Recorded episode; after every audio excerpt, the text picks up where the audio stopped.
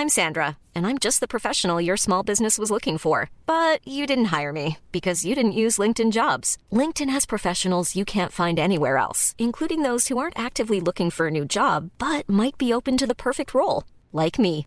In a given month, over 70% of LinkedIn users don't visit other leading job sites. So if you're not looking on LinkedIn, you'll miss out on great candidates like Sandra. Start hiring professionals like a professional. Post your free job on linkedin.com/people today. Esto es República H, la información más importante de lo que pasa en el interior de la República, con el punto de vista objetivo, claro y dinámico de Blanca Becerril.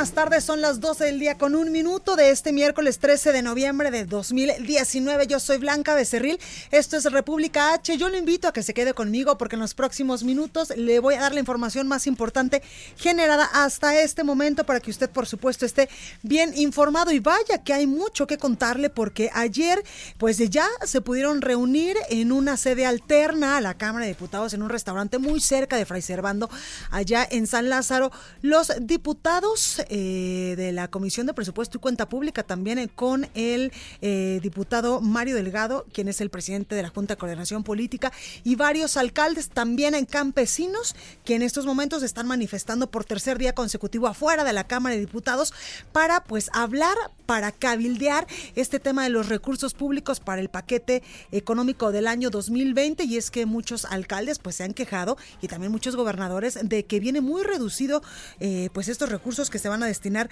a los estados y municipios del país. También sigue siendo, por supuesto, noticia la, el asilo político que el gobierno del presidente Andrés Manuel López Obrador le ha ofrecido y ha aceptado y ya está con nosotros el expresidente de Bolivia, Evo Morales. Hace unos momentos dio una conferencia de prensa para eh, referirse a la actuación y al posicionamiento de la OEA respecto al tema de Bolivia. Además, acaba de temblar hace eh, pues algunos minutos allá en Chiapas. Le voy a dar eh, pues todos los detalles, así que yo lo invito a que se quede conmigo en los próximos minutos. Recuerde que nos puede seguir a través de nuestras redes sociales. Estamos en Facebook como El Heraldo de México, en Twitter arroba El Heraldo-MX, en mi Twitter personal arroba Blanca Becerril, también en Instagram El Heraldo de México, en YouTube completamente en vivo por El Heraldo de México y en www.elheraldodemexico.com.mx. Ahí hay una pestañita de color azul, usted le da play y nos puede escuchar totalmente en vivo. Aquí en la Ciudad de México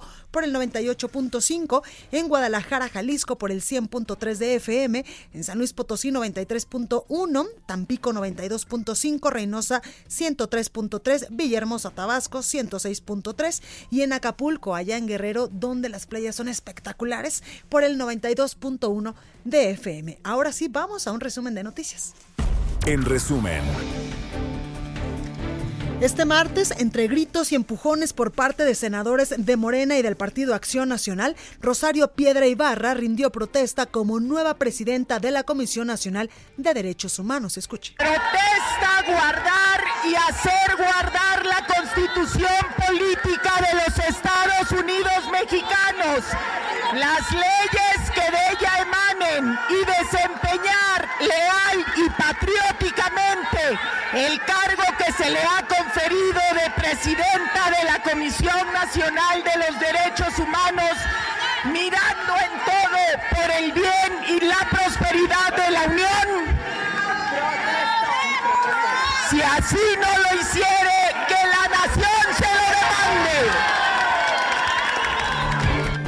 En su conferencia de prensa de esta mañana, el presidente Andrés Manuel López Obrador celebró la designación de Rosario Piedra al frente de la CNDH y destacó su trabajo a favor de los derechos humanos. Escuche. Estoy muy satisfecho con lo que se resolvió en el Senado de darle el nombramiento a Rosario Piedra Ibarra porque ella vivió en carne propia lo que es la desaparición de su hermano y su mamá toda la vida se ha dedicado a eso. Es un ejemplo de dignidad, de justicia, doña Rosario. Que no les gusta a los del PAN, pues ellos quisieran que continuaran los que han estado en la Comisión de Derechos Humanos, que se han dedicado a solapar violaciones de derechos humanos.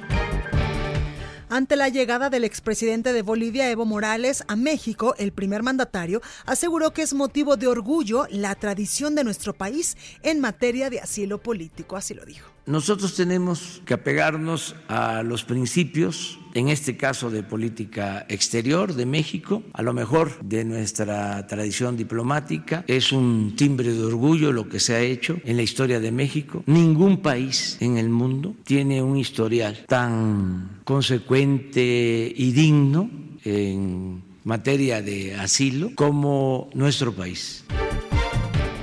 Posteriormente, Evo Morales ofreció una conferencia de prensa en donde acusó a la Organización de Estados Americanos de estar al servicio de los intereses de Estados Unidos. Si hubiera sido que no hemos ganado en la primera vuelta, cumpliendo con las normas y con la constitución, debería ser entonces hay segunda vuelta y no decir nuevas elecciones.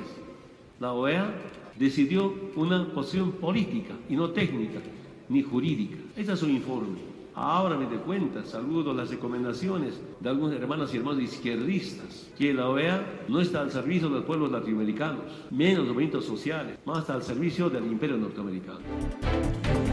La legisladora boliviana de oposición, Yanine Añez, actual titular del Senado, asumió la presidencia interina de su país y aseguró que tomará las medidas necesarias para impulsar la pacificación de Bolivia. Y en estos momentos está dando una conferencia de prensa allá en Bolivia tras autoproclamarse presidenta interina de ese país. Escuchemos en vivo qué es lo que está diciendo.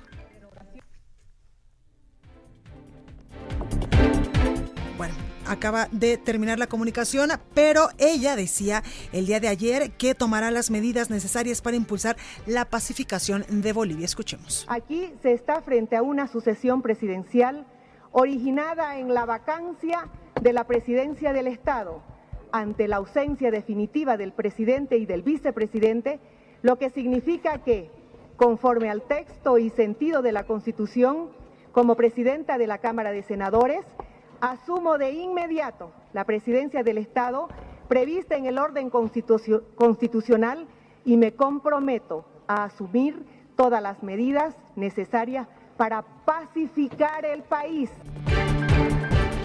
El gobierno de la Unión Americana emitió una alerta de viaje a Bolivia y ordenó la salida de su personal diplomático no esencial. La Cámara de Representantes de los Estados Unidos comienzan, comienza las audiencias públicas en la investigación del juicio político en contra del presidente Donald Trump. La nota del día. Bueno, pues ya le adelantaba yo hace unos momentos que el día de ayer en una sede alterna al Palacio Legislativo de San Lázaro, eh, pues los diputados y los integrantes de la Comisión de Presupuesto y Cuenta Pública, además de varios alcaldes del país y también eh, pues representantes de los campesinos, habían sostenido varias reuniones por muchas horas en un restaurante eh, cerca de Fray Servando, allá en San Lázaro, donde pues pudieron hablar un poco sobre las inquietudes que tienen los alcaldes y también los eh, campesinos respecto a este paquete económico para el año fiscal 2020, donde ellos han demandado ya en reiteradas ocasiones que viene muy reducido para municipios, para estados y también para el campo mexicano. Usted recordará que incluso pues un grupo de presidentes municipales estuvo hace algunas semanas afuera de Palacio Nacional exigiendo al presidente Andrés Manuel López Obrador pues que les diera una audiencia para que ellos pudieran plantearles sus necesidades en cuanto a los recursos que se estarían destinando para el año 2020 cuando eh, pues de repente se abre la puerta Mariana, que es la puerta principal de Palacio Nacional, y son eh, pues rociados con gas lacrimógeno y posteriormente pues se les avisó que ahí no era la puerta indicada, que no era la ventanilla indicada para eh, pues hablar temas de presupuesto, temas de recursos públicos, sino la Cámara de Diputados. Es por eso que varios diputados, pues eh, varios, perdón, alcaldes, varios presidentes municipales han acudido a la Cámara de Diputados para plantear sus necesidades a los, eh, a los integrantes de esta Comisión de Presupuesto y Cuenta Pública y también al mismo diputado Mario Delgado, quien es el presidente de la Junta de Coordinación Política. Bueno, pues ayer estuvieron sentados en varias mesas allá en un restaurante de Fray Servando y ahí entre reclamos por el maltrato gobierno federal a los municipios, la Junta de Coordinación Política de la Cámara de Diputados, eh, presidida por el morenista Mario Delgado y alcaldes asumieron 10 acuerdos que desactivaron la amenaza de estos, de estos alcaldes de llevar 15 mil personas para protestar por los eh, recortes presupuestales este miércoles a la Cámara de Diputados. Y es que tras esta reunión que le digo que duró varias horas, aproximadamente dos o tres horas, entre diputados y presidentes municipales, el coordinador de Morena, Mario Delgado, y también el presidente de la Jucopo, se comprometió a incrementar de 3 de tres mil a 4 mil millones de pesos el programa de fortalecimiento para la seguridad, mejor conocido como el Fortasec con lo que su presupuesto será similar al de este año 2019 y es que muchos alcaldes evidentemente pues se han quejado de que sobre todo en el Fortasec en el en los recursos en los dineros destinados al fortalecimiento de la seguridad en los estados y municipios pues ahí era donde se iba a ver más afectado más afectados los recursos a las entidades federativas. También en esta sede alterna que le comento la Cámara de Diputados revisará las reglas de operación del Fondo de Aportaciones para la Infraestructura social para tratar de aumentar del 40 al 100% los recursos libres de libre asignación para los municipios. Además, en, este, en estos 10 puntos, en estos 10 acuerdos que... Eh, se tomaron en cuenta ya ayer entre los diputados y los presidentes municipales, se comprometieron a revisar la pertinencia de crear un programa de infraestructura y saneamiento a fin de subsanar los recortes derivados de la desaparición del ramo 23. Este ramo, pues, muy eh, objetado, muy criticado por administraciones pasadas, porque se decía que era uno de los ramos que eh, derivaban en estos moches, en estos eh, pues recursos que varios presidentes municipales pues daban a cambio de que diputados dieran mayores dineros, mayores presupuestos a sus entidades o a sus municipios. También acordaron revisar si es factible regresar al presupuesto de egresos del año 2020 los fondos minero, inmigrante y el programa de pueblos mágicos, este programa que lamentablemente en cuestión turística desapareció en este sexenio. Otro acuerdo fue instalar una mesa con la Secretaría de Hacienda para atender a los municipios de Jojutla de Juárez en Morelos y también uno en Hidalgo que se llama Tlahuelilpan por considerar que requieren atención especial, que requieren dinero especial tras los sismos del 19 de septiembre del 2017, porque estos municipios pues aún eh, tienen varios, varios estragos. Otro compromiso pactado y aceptado por la Cámara de Diputados y por alcaldes fue el desarrollo de un catálogo de obras inconclusas y buscar mecanismos para terminarlas, así como la incorporación en el decreto de presupuesto de artículos transitorios para que municipios y la Secretaría de Hacienda pues puedan revisar adeudos con la Conagua y en materia del impuesto sobre la renta. Los acuerdos alcanzados, eh, alcanzados el día de ayer en esta sede alterna, pues eh, derivaron en que los presidentes municipales, estos alcaldes, pues no eh, hicieran válida su eh, pues su amenaza de llevar 15 mil personas hoy a la Cámara de Diputados y así pues impedir las labores allá en el Palacio Legislativo de San Lázaro donde en estos momentos por tercer día consecutivo siguen en un plantón semipermanente los eh, pues varios varias asociaciones campesinas también que están exigiendo que los diputados les escuchen porque ellos no quieren que se les quiten o se les reduzcan recursos en el paquete económico del 2020. Y también ha trascendido en varios medios de comunicación que el presidente Andrés Manuel López Obrador pues ha expresado su molestia con diputados federales de Morena tras una reunión que tuvo la semana pasada eh, con estos diputados porque el presidente pues les ha dicho que el presupuesto o este paquete económico que contiene la ley de ingresos, el paquete, eh, el paquete eh, pues de presupuesto, también la miscelánea fiscal y los criterios de política económica, todo este paquete económico pues estuvo diseñado desde la Secretaría de Hacienda también para eh, cubrir varios eh, proyectos del gobierno federal y es un presupuesto estratégico para el gobierno de Andrés Manuel López Obrador. Por ello es que ha trascendido que el presidente incluso les ha pedido a diputados que no le muevan mucho a este paquete, porque si no, pues podrían descobijar estos proyectos o estos eh, o estos programas que el gobierno federal pues está implementando en estos momentos con base en sus políticas de gobierno. Y además Usted recordará que la semana pasada, pues yo le decía que el jueves habían ido varios alcaldes que habían entrado a la Cámara de Diputados y que entre este zafarrancho y estos, eh, pues estos manoteos por querer hablar con precisamente Mario Delgado, el presidente de la Junta de Coordinación Política, y con otros diputados para hablar este tema del presupuesto, de que no quieren que les bajen los recursos, pues habían roto una puerta allá en el recinto legislativo. Bueno, pues ayer el presidente de la Junta de Coordinación Política, Mario Delgado, les reclamó y les cobró la puerta que ellos eh, rompieron la semana pasada. Además, les entregó la factura de su restitución. Ahí mismo el alcalde de Huizquilucan, Enrique Vargas del Villar, le entregó al coordinador de los diputados de Morena pues una cantidad de 32 mil pesos que afirmó pues eran de su bolsa para pagar la factura de la puerta que rompieron la semana pasada los diputados, exactamente el jueves de la semana pasada. La negativa de Morena pues de recibir alrededor de estos 400 alcaldes y a sus representantes generó precisamente en un eh, pues en un momento muy tenso donde eh, pues a los alcaldes se les fue de control la fuerza y rompieron esta puerta dentro de la Cámara de Diputados. Debido a ello, pues la semana pasada, el jueves de la semana pasada, se canceló la sesión y se aplazó la votación de las reformas en materia de facultades de la Unidad de Inteligencia Financiera y también de la reducción de financiamiento público para partidos políticos. Además, en esta reunión eh, del día de ayer, el coordinador de Morena en la Cámara de Diputados, Mario Delgado, también eh, tuvo una reunión con dirigentes campesinos en una sede alterna a la Cámara de Diputados porque estos eh, dirigentes campesinos, estas asociaciones eh, que representan a campesinos de todo el país, pues siguen por tercer día consecutivo bloqueando los principales accesos a la Cámara de Diputados. Y precisamente para hablar sobre este tema tengo en la línea telefónica al diputado priista Ismael Hernández de Eras. Él es integrante de la Comisión de Presupuesto y Cuenta Pública y también líder de la CNC. Diputado, muy buenas tardes, ¿cómo está? Blanca, buenas tardes. Qué gusto saludarla a la orden. Gracias, diputado. Pues eh, cuéntenos un poco. Eh, ya decía yo que ayer, eh, pues ya tuvieron una pequeña reunión, un pequeño acercamiento con estos integrantes de estas asociaciones que están en estos momentos allá fuera de la Cámara de Diputados de, pues, de asociaciones campesinas que están exigiendo que se les escuchen para que en el presupuesto del año 2020, pues no se castigue tanto al campo mexicano. Así es, Blanca.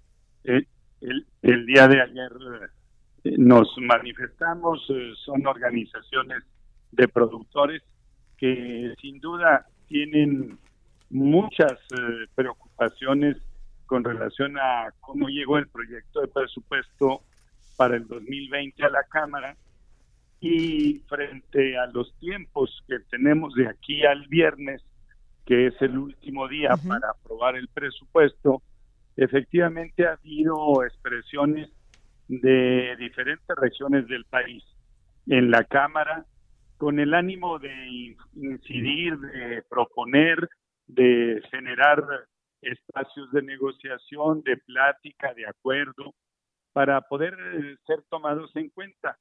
Y creo que el día de ayer se inició esa ruta a través eh, de el coordinador del grupo parlamentario mayoritario de Morena, con Mario Delgado y con el mismo presidente de la Comisión de Presupuesto, Alfonso Ramírez Cuellar, en una ruta de comenzar, de comenzar a procesar las posibles reasignaciones que se pudieran lograr en las eh, eh, en la comisión de en el dictamen de la Comisión de Presupuesto y Cuenta Pública. Y, y, ahí, eh, hasta ahorita, hay diferentes opiniones de la Comisión de Ganadería, de la Comisión de Agricultura, de la Comisión de Equidad de Género, también para una respuesta para mujeres rurales, que no viene contemplado en el proyecto de presupuesto del Ejecutivo, y hasta ahorita vamos concluyendo, por ejemplo, una reunión con la Comisión de Ganadería que nos permite escuchar a la Confederación Nacional Ganadera, a diferentes organizaciones sociales ganaderas también, que tienen ellos eh, planteamientos y preocupaciones de que viene muy descobijado el tema de apoyo a la ganadería. Y también, pues, eh, los maiceros, los orgueros, los frijoleros, los eh, trigueros, todos los productores en el tema de apoyos para la comercialización, apoyos para la sanidad vegetal y animal, pues también que viene verdaderamente muy sacrificado el proyecto de presupuesto. Estamos replanteando eh, básicamente cinco temas fundamentales que nos permita fortalecer la actividad productiva y por supuesto que no sacrifique el proyecto de programas sociales que impulsa el gobierno federal de manera sustantiva y de esa manera equilibrar y que permita el presupuesto para el 2020 mandarle un mensaje a todos aquellos campesinos, agricultores pequeños, medianos y grandes que al Poder Legislativo nos interesa mucho que sigan produciendo y sigan aportando a la seguridad alimentaria del país. Claro. Diputado, en este sentido, eh, ¿por qué siempre en el paquete eh, económico, en diversos sexenios, en diversos años, cada vez que se discute esto en la Cámara de Diputados, el campo mexicano es el que tiene eh, pues los mayores recortes o que tiene los menores recursos para poder sobresalir? Yo creo que las personas que confeccionan el proyecto de presupuesto y que tienen eh, un vínculo en la parte técnica del presupuesto que estamos hablando, la Secretaría de Hacienda, muchas de las ocasiones no logran comprender y entender las diferentes regiones del país, la actividad pesquera, la actividad acuícola, la actividad agrícola, la ganadera, la todo lo que el campo ofrece. Yo diría en esa parte hay una injusticia que sale y no es de ahora desde la Secretaría de Hacienda y que por supuesto nos impacta de esta manera. Claro. Diputado, ¿hay tiempo para hacer estos ajustes y, y, no castigar tanto al campo mexicano en el paquete económico del año 2020? Yo creo que eh, están la oportunidad, estamos contra el tiempo. Es más que evidente que estamos contra el tiempo. Yo creo que estas mesas de negociación, reuniones de trabajo se debieron de haber desarrollado hace un mes con las instancias correspondientes del gobierno, con cada secretaría que nos permitiera que el proyecto de presupuesto llegara a la Cámara con condiciones más eh, de haber escuchado a los diferentes sectores que impacta y dónde el principal instrumento que modifica la actividad económica, la actividad social, pues sin duda que es la aprobación del presupuesto. Creemos nosotros que vamos tarde, que es eh, contrarreloj la negociación que se está generando ahorita. Claro. ¿Hay voluntad política, diputado, de otros partidos políticos? Yo creo que sí hay. Nosotros vemos del Partido Acción Nacional a favor del campo, vemos Movimiento Ciudadano a favor del campo, vemos un grupo importante de diputados del Partido Morena también muy preocupados y preocupadas del tema del campo.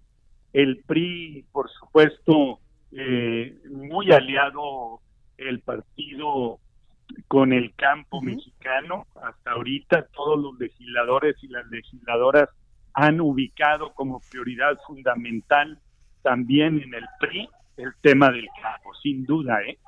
Pues ahí lo tenemos, diputado Ismael Hernández Deras, integrante de la Comisión de Presupuesto y Cuenta Pública y líder de la Confederación Nacional Campesina. Gracias por esta comunicación para el Heraldo Radio. Estamos a la orden y estoy a sus órdenes. Cualquier otra entrevista. Gracias, diputado. Muy buenas tardes. Pues ahí lo tenemos. Y ya que hablamos de lo que ha sucedido en las últimas horas en las cámaras, pues allá en el Senado de la República, ayer entre protestas, jaloneos del Partido Acción Nacional y de eh, pues de, los del Partido de Morena, pues ya rindió protesta como eh, la nueva titular de la Comisión Nacional de Derechos Humanos, Rosario Piedra Ibarra. Al respecto, los gobernadores del Partido Acción Nacional anunciaron que no reconocen a la nueva titular de la CNDH. A través de su cuenta de Twitter, los mandatarios agrupados en la Asociación de Gobernadores de Acción Nacional subrayaron que no aceptarán a una autoridad producto de un fraude. En su cuenta de Twitter, hace 15 horas, eh, pues emitieron este comunicado, estos eh, textos, donde dicen, muy lamentable el atropello de Morena con respecto al nombramiento de la presidencia de la CNDH. Se comprometieron a reponer la votación, después desahogaron su compromiso y deshonraron su compromiso.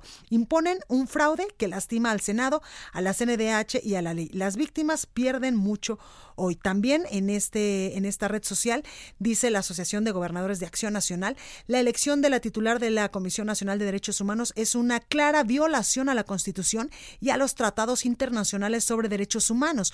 No reconocemos ni reconoceremos la autoridad de quien es producto de un fraude. Nuestro compromiso es con el Estado de Derecho. Y es que ayer, eh, pues varios eh, senadores del Partido de Acción Nacional habían clausurado de manera simbólica las puertas principales ah, del Senado de la República para entrar al salón de plenos. Después, Ricardo eh, Monreal, quien es el presidente de la Junta de Coordinación Política, había dicho que iban a reponer el proceso para eh, la designación del nuevo titular de la Comisión Nacional de Derechos Humanos, pero al filo de las seis, siete de la noche del día de ayer, en una, eh, pues, en una reunión ya, ya en la Cámara de Senadores, se decidió que no, que se había votado porque el proceso no se, no se volviera a realizar.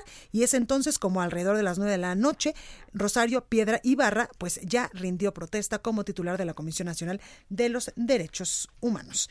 Bueno, vamos al sacapuntas del día de hoy. Yo soy Blanca Becerril, esto es República H, no se vaya, que yo vuelvo con más. Sacapuntas. se lavó las manos el líder de los diputados de Morena, Mario Delgado, respecto a la propuesta para quitar a Lorenzo Córdoba la presidencia del INE. Esa es iniciativa de un diputado o de varios diputados de Morena, pero no es una iniciativa de la fracción parlamentaria, aclaró. Lo que sí dijo es que revisarán a fondo el presupuesto del instituto. Nos cuentan que otros diputados rebeldes de Morena son los integrantes de la Comisión de Ganadería que buscan se reasignen 5 mil millones de pesos a programas de sanidad y seguros. Incluso Roque Ravelo amagó con que organizaciones de productores mantendrán tomada la Cámara hasta donde tope.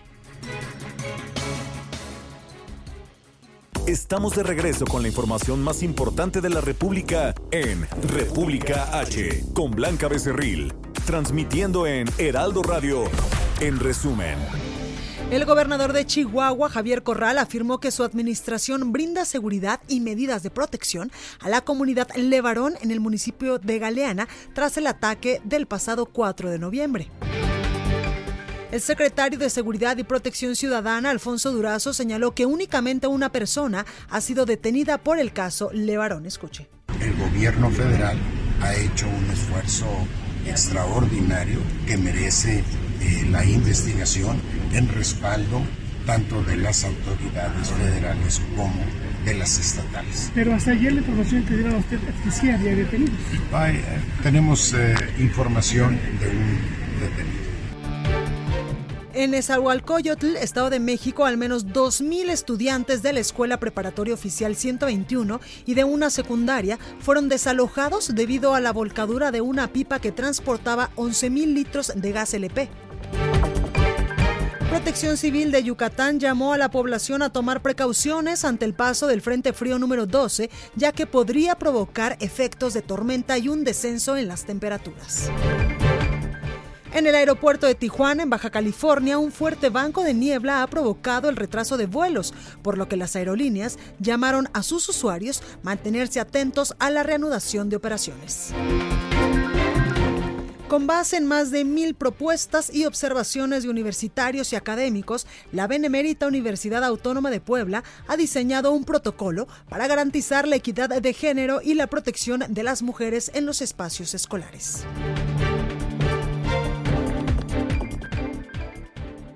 Estado de México. Bueno, pues vamos a enlazarnos completamente en vivo con Hugo Corso. Hugo, ¿cómo estás? ¿Cómo estás, Blanca? Muy eh, gustoso de saludarte en esta fría mañana, también acá en el Valle de Toluca, oye. Ah, no, bueno, allá sí que hace más frío que aquí en la Ciudad de México.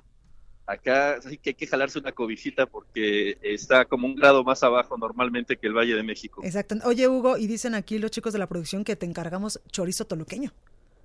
¿Que me encargan qué, perdón? Chorizo toluqueño.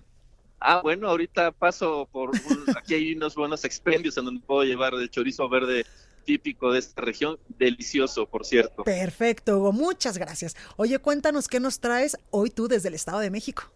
Pues como dices, eh, en, en vivo y fresco, recién termina el quinto informe de trabajo de Sergio Medina Peñalosa, el magistrado presidente del Tribunal Superior de Justicia del Estado de México.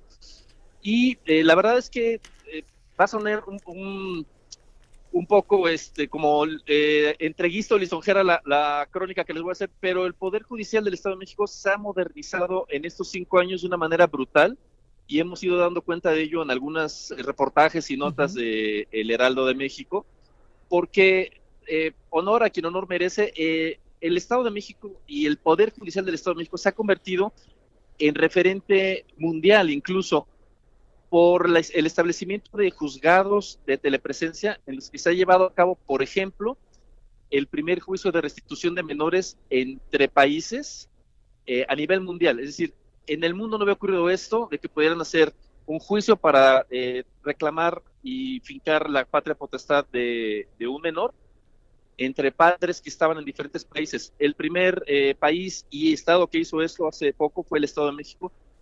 Gracias a un a una obsesión, podría decir yo, que tuvo eh, Medina Peñalosa de implementar tecnología para agilizar los tiempos en, en, el Estado de México en la impartición de justicia. Dio varios datos al respecto, pero creo que el, el asunto de el establecimiento de los juicios de telepresencia a distancia, eh, la firma electrónica de juzgadores para poder emitir sentencias sin necesidad de tener a las personas ahí eh, presentes, ha sido de las cosas más, más relevantes. Claro, y, y, es importante esto que eh, nos dices, Hugo, porque es un poder sumamente importante para el país y sobre todo ahorita que estás tocando eh, este poder allá en el Estado de México.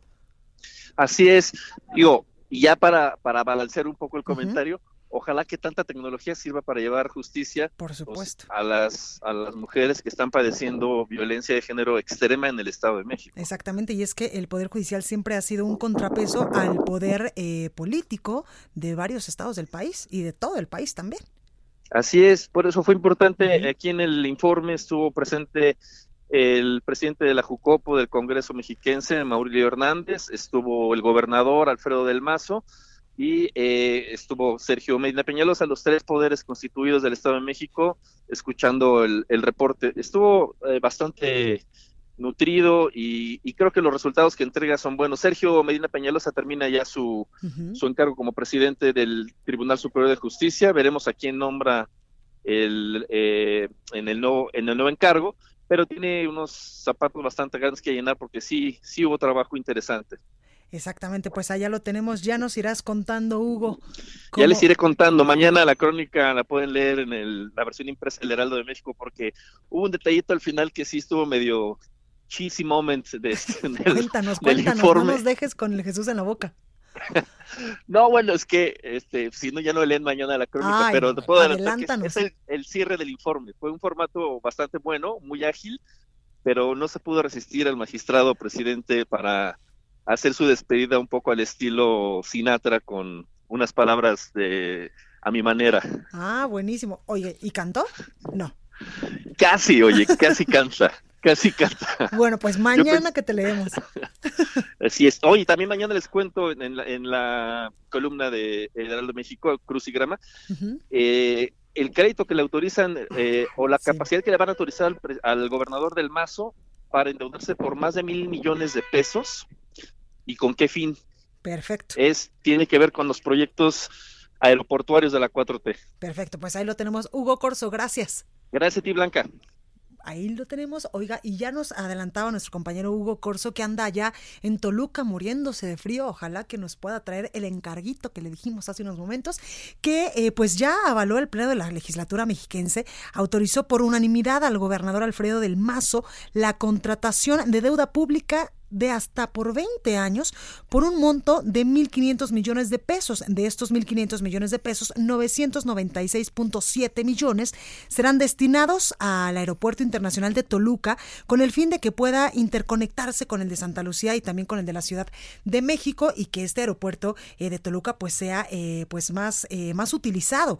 Un total de 503 millones 227 mil 984 pesos y centavos serán utilizados en el rubro de agua potable. En contraste a esto que sí le aprobó, que sí le avaló el Pleno de la Legislatura mexiquense, por mayoría de votos el Pleno rechazó la petición de Del Mazo para permitir a los 125 municipios mexiquenses la posibilidad de endeudarse por un monto global de hasta 1.373 millones de pesos, equivalentes al 25% del Fondo de Aportaciones para la Infraestructura Social. Pero el Pleno del, de la Legislatura mexiquense, el Congreso local allá en el Estado de México, pues le aprobó una deuda por 1.500 millones de pesos al gobernador del Mazo y también estos recursos irán para el rubro del agua, que por cierto, este tema salió hoy en la conferencia matutina del presidente Andrés Manuel López Obrador y el presidente dice que no existe ninguna probabilidad de que se vaya a, privatizar el agua aquí en el país. Escuche. Que ahora está muy remota esa posibilidad o mejor dicho, no existe ninguna posibilidad de que se privatice el agua. Se tiene que ver si ya se llevaron a cabo estas privatizaciones en estados, cómo revertir estos procesos. Pero esto ya corresponde a las legislaturas locales, a los gobiernos de los estados y en el caso del gobierno federal nosotros hicimos el compromiso de no hacer ninguna modificación a estas leyes antipopulares, entreguistas, hasta después de la mitad del gobierno. Bueno, ya que estamos en el Estado de México, los propietarios de automóviles con placas mexiquenses expedidas en 2013 y años anteriores que no realicen el trámite de reemplacamiento a tiempo serán registrados en el Buró de Crédito. Mire usted, Leticia Ríos se nos tiene toda la información. Leti, ¿cómo estás? Hola, ¿qué tal? Hola, buenas tardes, Blanca. Efectivamente, este programa tiene como finalidad regularizar a los a los automóviles con placas de 2013 y años anteriores. Los ciudadanos que propietarios de esos vehículos tienen hasta el 31 de diciembre para realizar el trámite. De lo contrario, como comentas, pues van a ser enviados al buró de crédito. Además de que se van a enviar sus datos a este buró de crédito, quienes no realicen este trámite van a eh, no van a poder circular el próximo año en el Estado de México y tampoco van a poder realizar el trámite de verificación. Esto lo informó la Secretaría de Finanzas Estatal. Precisó que el programa tiene como meta regularizar a 4.5 millones de, vehículos. Y bueno, hasta el momento ya son 2.5 millones de ciudadanos los que han realizado el reemplazamiento. Eh, eh, esto incluye ya un millón setecientos mil contribuyentes que ya tienen en sus manos las placas nuevas. La Secretaría de Finanzas destacó que el programa ofrece a los ciudadanos morosos diferentes descuentos, de manera que quien regularice su situación y realice el reemplacamiento podrá eh, ser condonado en los adeudos y multas del pago de tenencia que no hayan eh, realizado, para quienes no estén al corriente. Bueno, pues ahí lo tenemos. Leti, gracias por esta comunicación. Muchas gracias, Blanca. Buen día. Gracias. Bueno, y ya está con nosotros. Bueno, échenme la cortinilla. Estados. Es que yo me emociono cada vez que Antonio llega a la cabina y entonces ya lo quiero presentar atropellando mi producción porque me va a mandar la cortinilla. Antonio Bautista, ¿cómo estás? Muy bien, Melenca, muchas gracias. Buenas tardes a ti y a los escuchas. Bien, todavía este, superando. ¿Cómo va la gripa? Ahí la llevamos. ¿Ves? Mis radioescuchas te recomiendan que te tomes un tecito en la noche antes de acostarse. Así le Con miel y limón y estas cosas y seguro que mañana te sientes mejor. Y le pondremos su sombrerito de tequila. Ay, no, bueno. E, este es de los nuestros, de los que son eh, tapativos. Sí, sí, Oye, Antonio, cuéntanos un poco, reprueba policía de Tlaxcala. Es que ¿Qué pasa con Tlaxcala?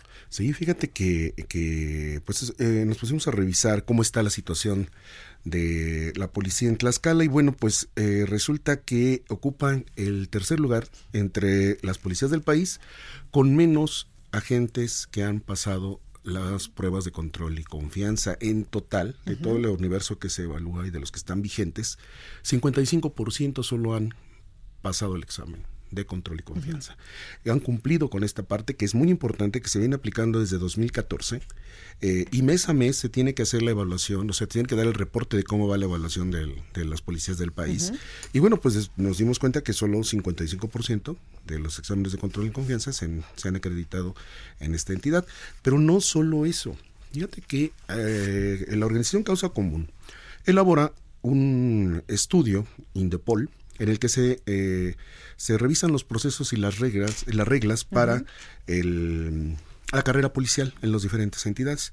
Pues resulta que también ahí hay una serie de señalamientos, sobre todo uh, en el rubro de profesionalización y seguridad social en las policías de Tlaxcala. Esto incluye las policías estatal, las policías municipales, la policía en general. Pues este y resulta que hay pues detalles ahí que en el reporte de 2018 tiene los datos de 2017, que es el primer año del actual gobernador, eh, Marco Mena.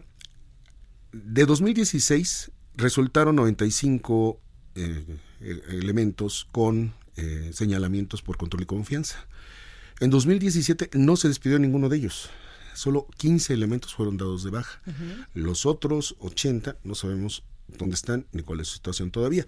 El caso es que ahí descubrimos también, o sea, bueno, descubrió el estudio que eh, pues hay un grave problema en cuanto a las instalaciones de la Academia de Policía, porque no tiene instalaciones completas, a pesar de que reportaron, por ejemplo, que uh, tenían un auditorio en el 2016 a 2017 ya no había, ya nos dijeron que no tenía auditorio, que estaban en camino a tenerlo. Entonces, como que no checaban bien los datos. Además, no tienen los agentes eh, una eh, estructura de seguridad social que incluya seguros de riesgo, seguros que eh, por incapacidad por la labor que desempeñan y esto pues hace que la carrera policial en Tlaxcala sea particularmente eh, difícil de tomar como una manera de prosperar. Los sueldos también no queda claro exactamente cómo están. Apenas en este año se trataba de hacer un ajuste salarial, pero el, vamos, el único dato que, hay más o menos claro es que comandantes regionales, por ejemplo, tienen un sueldo promedio de 12 mil pesos. El estatus que detecta el, estudio es que 25% eh, de los mandos tiene bachillerato 18% tiene formación militar y los demás, este, pues no queda claro eh, hasta qué grados de estudio eh, tienen. Y bueno, pues esto sí es un, sí es un detalle a tomar en cuenta porque la seguridad eh, es uno de los elementos primordiales para el desarrollo de un Estado. A partir del el acuerdo que se hizo para la evaluación de las policías, que empezó a aplicarse en 2014, se busca revisar qué cosas. Uno, el entorno social y patrimonial.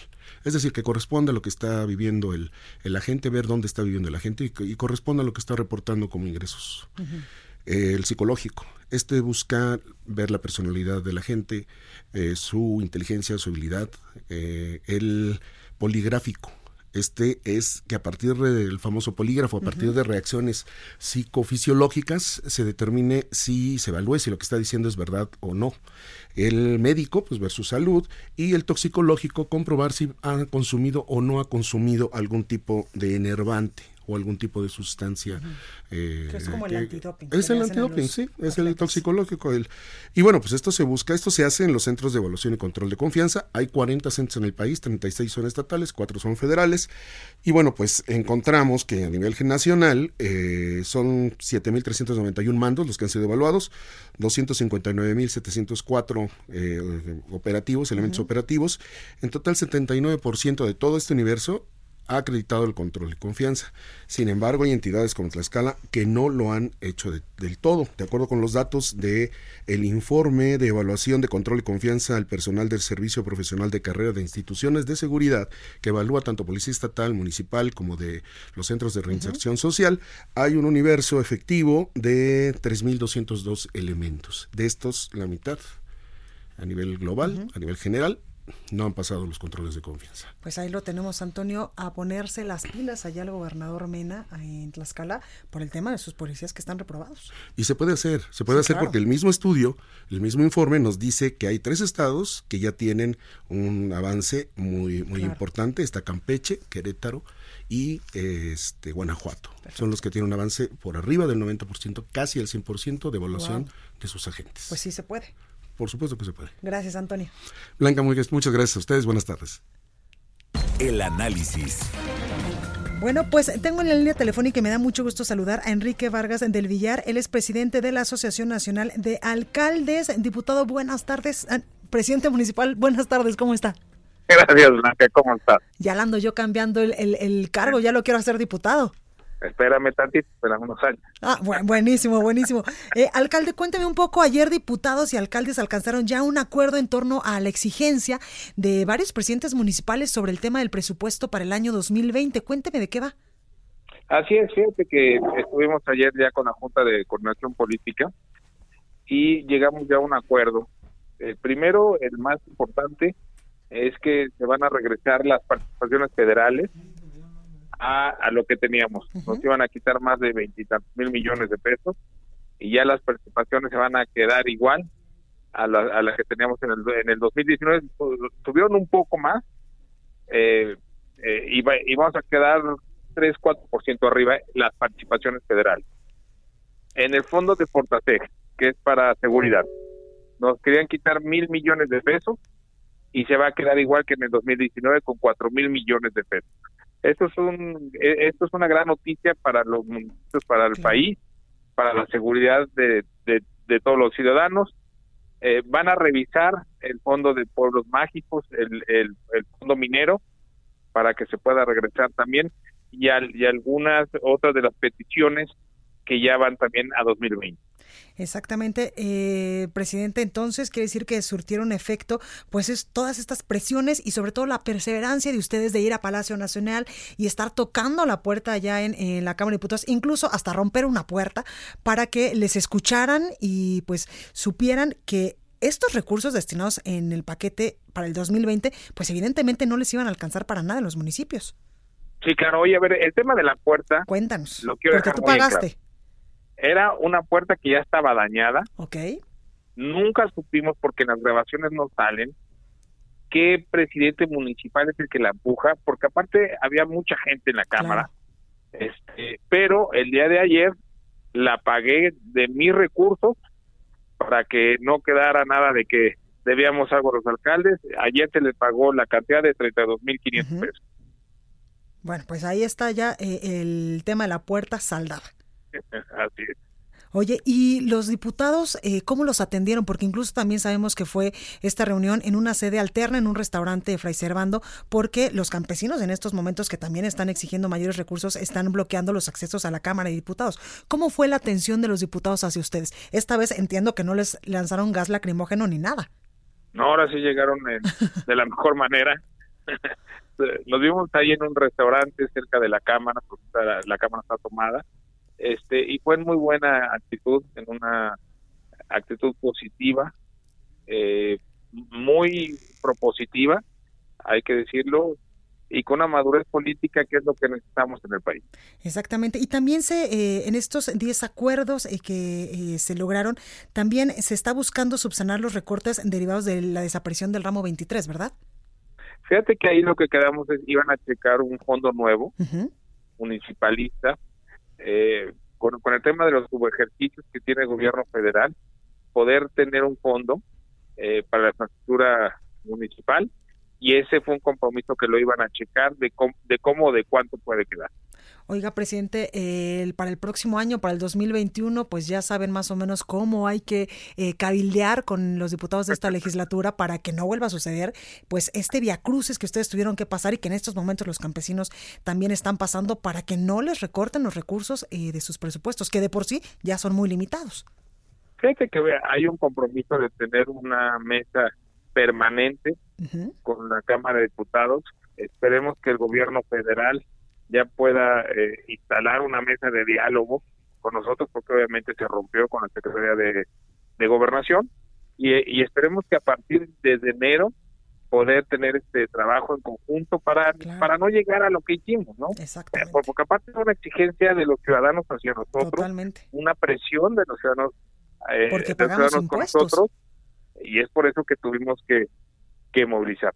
Exactamente. Eh, alcalde, ¿alguna, ¿algún candado especial, alguna petición especial de los diputados hacia ustedes para eh, la mejora en la aplicación de los recursos? ¿Se les pidió algo? Sí, a ver, obviamente es un compromiso que ya teníamos nosotros de primero poder cobrar más prediales, que es que para, para tener más recurso propio y de, y de manejar las finanzas sanas, que, que hay muchos municipios que nos elegimos y ya lo hacíamos, ¿no? Eh, pero fue fue una de las peticiones de los de los diputados. Perfecto, pues ahí lo tenemos. Enrique Vargas del Villar, presidente de la Asociación Nacional de Alcaldes y también eh, presidente municipal de Huixquilucan. Gracias por esta comunicación.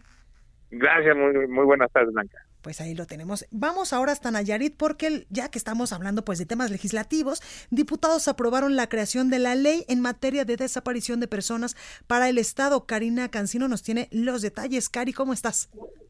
Buenas tardes, ¿qué tal Blanca? ¿Qué tal auditorio? Liz, aquí con la información que, como bien nos dice, diputados locales aprobaron la creación de la ley en materia de desaparición de personas para el Estado de Nayarit, que contiene 95 artículos y 17 que son transitorios, en los que establece el marco legal en el que se desempeñarán acciones, medidas y procedimientos de las instituciones estatales y familiares en la búsqueda de personas desaparecidas y no localizadas. Esta ley le da más participación a los grupos de búsqueda conformados en su mayoría por familiares en el diseño, implementación, monitoreo y evaluación de las acciones de búsqueda, además de que otorga también garantías para que las personas sean buscadas con vida. Estas, eh, estas disposiciones legales también prevén en que se puedan establecer eh, bases de datos y que se pueda tener información precisa de parte de las autoridades estatales relacionadas con la procuración de justicia. Hasta el momento no existe esta base de datos, por lo que es garantía de que podremos saber la magnitud del problema. También con esta nueva ley pues, se integra el Consejo Estatal Ciudadano que por única ocasión va a tener cuatro consejeros que durarán en su cargo dos años y cinco de ellos eh, tres años, con lo que en 90 días naturales vamos a tener el conocimiento de quiénes van a formar parte de este Consejo Estatal Ciudadano. La nueva ley fue presentada por el diputado panista Leopoldo Domínguez, titular de este consejo, quien señaló que el dictamen pretende eh, conjuntar los esfuerzos de las familias afectadas con las instituciones. Esa es la información desde Nayarit. Perfecto, Karina, gracias por esta comunicación.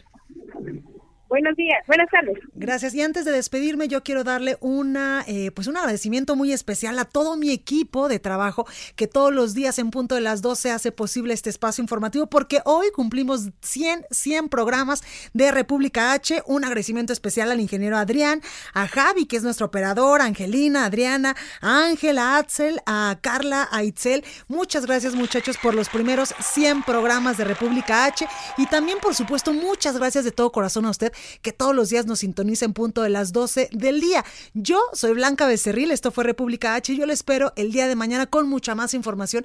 Que tenga un excelente miércoles, sea muy feliz y sonría. Vamos con la nota amable, ya que en Querétaro se preparó un taco de carnitas de tamaño monumental, con una longitud de 102 metros, lo que hizo que el estado ganara un nuevo récord Guinness. Este fin de semana, el presidente del patronato de la cocina queretana, Francisco Recendis, encabezó la preparación del taco gigante junto con 250 voluntarios, quienes utilizaron 507 kilos de carne y 1.200 kilos de tortilla, para que un total de 15.000 personas pudieran disfrutar de él. Para hacer posible este objetivo, se contó con la colaboración de cámaras como Canaco, Canirac y la Asociación de Porcicultores de Querétaro. Esto fue República H, la información más importante de lo que pasa en el interior de la República, con el punto de vista objetivo, claro y dinámico de Blanca Becerril. Continúa escuchando Heraldo Radio, donde la H suena y ahora también se escucha. Una estación de Heraldo Media Group. Heraldo Radio.